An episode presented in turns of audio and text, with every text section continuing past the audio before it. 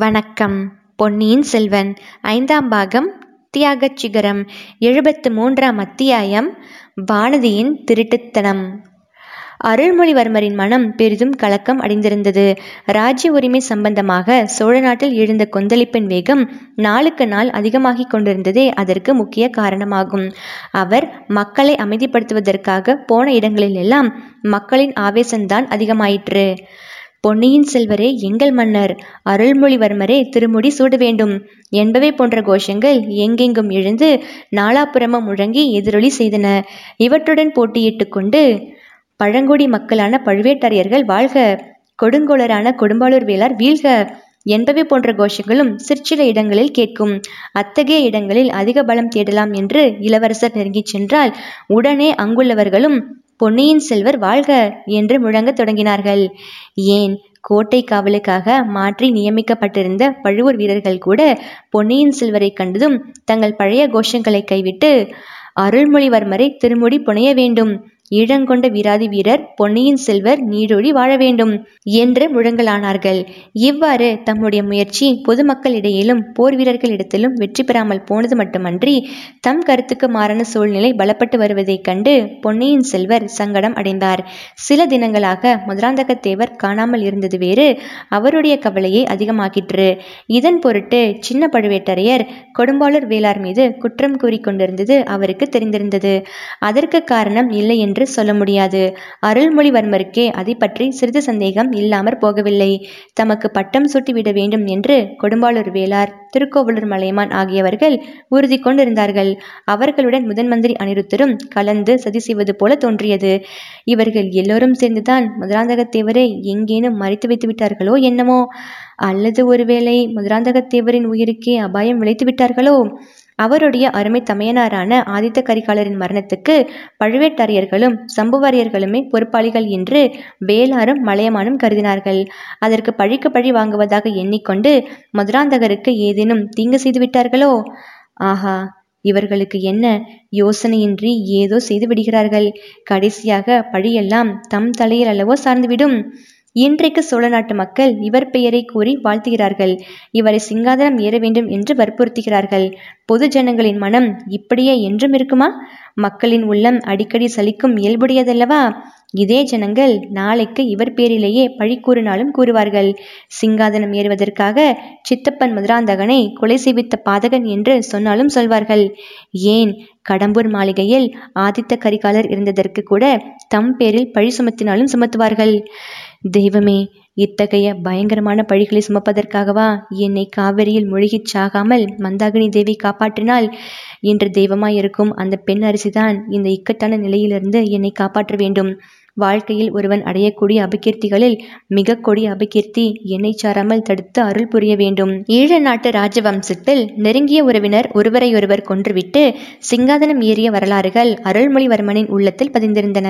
ஆகையால் அம்மாதிரியான இழிவை தரும் அபகீர்த்தி தன்னையும் அடையலாம் என்ற எண்ணமே அவருக்கு சகிக்க முடியாத வேதனையை உண்டாக்கிற்று. யாரிடமாவது தம் அந்தரங்கத்தை சொல்லி யோசனை கேட்கலாம் என்றால் அதற்கும் தகுதி உள்ளவராக யாரும் தென்படவில்லை. அவரை சுற்றியுள்ளவர்கள் அனைவருமே அவருக்கு விரோதமாக சதி செய்கிறார்கள் என்று தோன்றியது.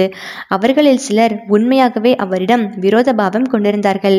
மற்றும் சிலர் அவருக்கு நன்மை செய்வதாக எண்ணிக்கொண்டு பயங்கரமான பழியை அவர் தலையில் சுமத்தி விடுவதற்கு பிரயத்தனம் செய்து கொண்டிருந்தார்கள். இந்த நிலைமையில் யாரை நம்புவது? தம் அந்தரங்கத்தை யாரிடம் வெளியிட்டு ஆலோசனை கேட்பது என்று அவரால் நிர்ணயம் செய்ய முடியவில்லை. ஏன்? அவரிடம் இணையில்லா அன்பு கொண்டவரும் அவருடைய பக்திக்கு உரியவருமான தமக்கை குந்தவை பிராட்டியிடம் கூட அவருக்கு நம்பிக்கை குன்றுவிட்டது. அவரும் தனக்கு தெரியாமல் ஏதோ காரியம் செய்து கொண்டிருப்பதாக தோன்றியது. ஏன்? அவருடைய உயிருக்கு உயிரான வானதி கூட அல்லவா அவருக்கு தெரியாமல் எதையோ மறைத்து வைக்க பார்க்கிறாள்? திருட்டுத்தனமாக எங்கேயோ போய்விட்டு மர்மமான முகபாவத்துடன் திரும்பி வருகிறாள்? வேறு எதை பொறுத்தாலும் பொறுக்கலாம். வானதியின் மர்மமான நடத்தையை இனி பொறுக்க முடியாது என்று அருள்மொழிவர்மர் தீர்மானித்தார். வானதி சுற்றுமுற்றும் பார்த்து கொண்டு எங்கேயோ தனியாக புறப்பட்டு போவதை அவர் கவனித்தார்.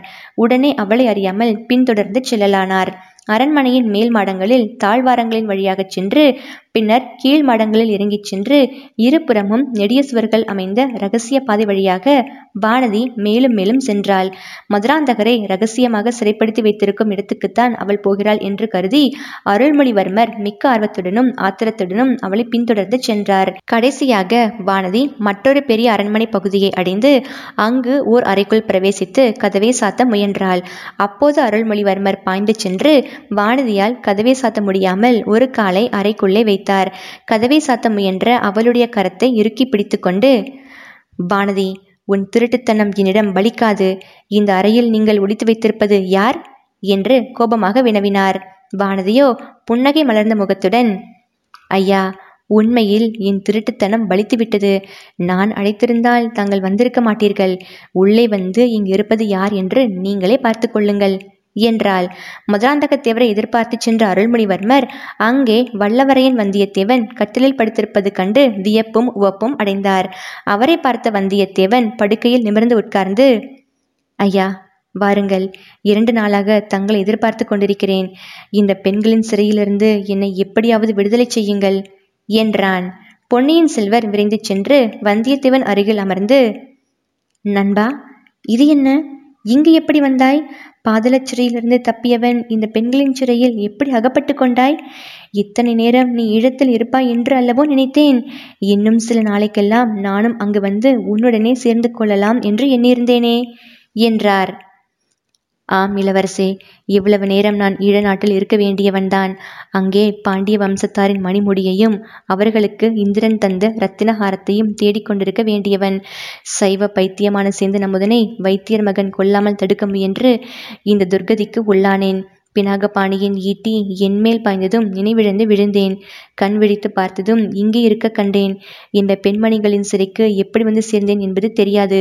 கருணை கூர்ந்து நான் இங்கிருந்து தப்பிச் செல்வதற்கு உதவ வேண்டும். இல்லாவிட்டால் தங்கள் அருமை சகோதரரும் என் அருமை தலைவருமான ஆதித்த கரிகாலரை கொன்றதாக என் பேரில் வீண் பழியை சுமத்தி விடுவார்கள். என்றான் வந்தியத்தேவன். வானதி குறுக்கிட்டு ஐயா இவர் கூறுவது தவறு. இவர் தப்பி ஓடப் போனால்தான் அத்தகைய பழி இவர் மீது ஏற்படும். உண்மை வெளியாகும் வரையில் இவர் இங்கேயே ரகசியமாக இருக்க வேண்டும் என்பது தங்கள் திருத்தமக்கையின் விருப்பம். என்றாள். இவள் கூறுவதிலும் உண்மை இருக்கிறது. நீ தப்பி ஓட முயன்றால்தான் அந்த பழி உனக்கு ஏற்படும். என்னையும் அது பிடிக்கலாம். அதை காட்டிலும் உண்மையில் நடந்ததை உலகம் அறிய நிரூபிப்பதுதான் நல்லது. முதலில் என்னிடம் சொல்லு. கடம்பூரில் நடந்ததை எல்லாம் விவரமாகச் சொல்லு. என்றார் பொன்னியின் செல்வர். வந்தியத்தேவனும் தான் அறிந்தபடி நடந்ததை எல்லாம் கூறினான்.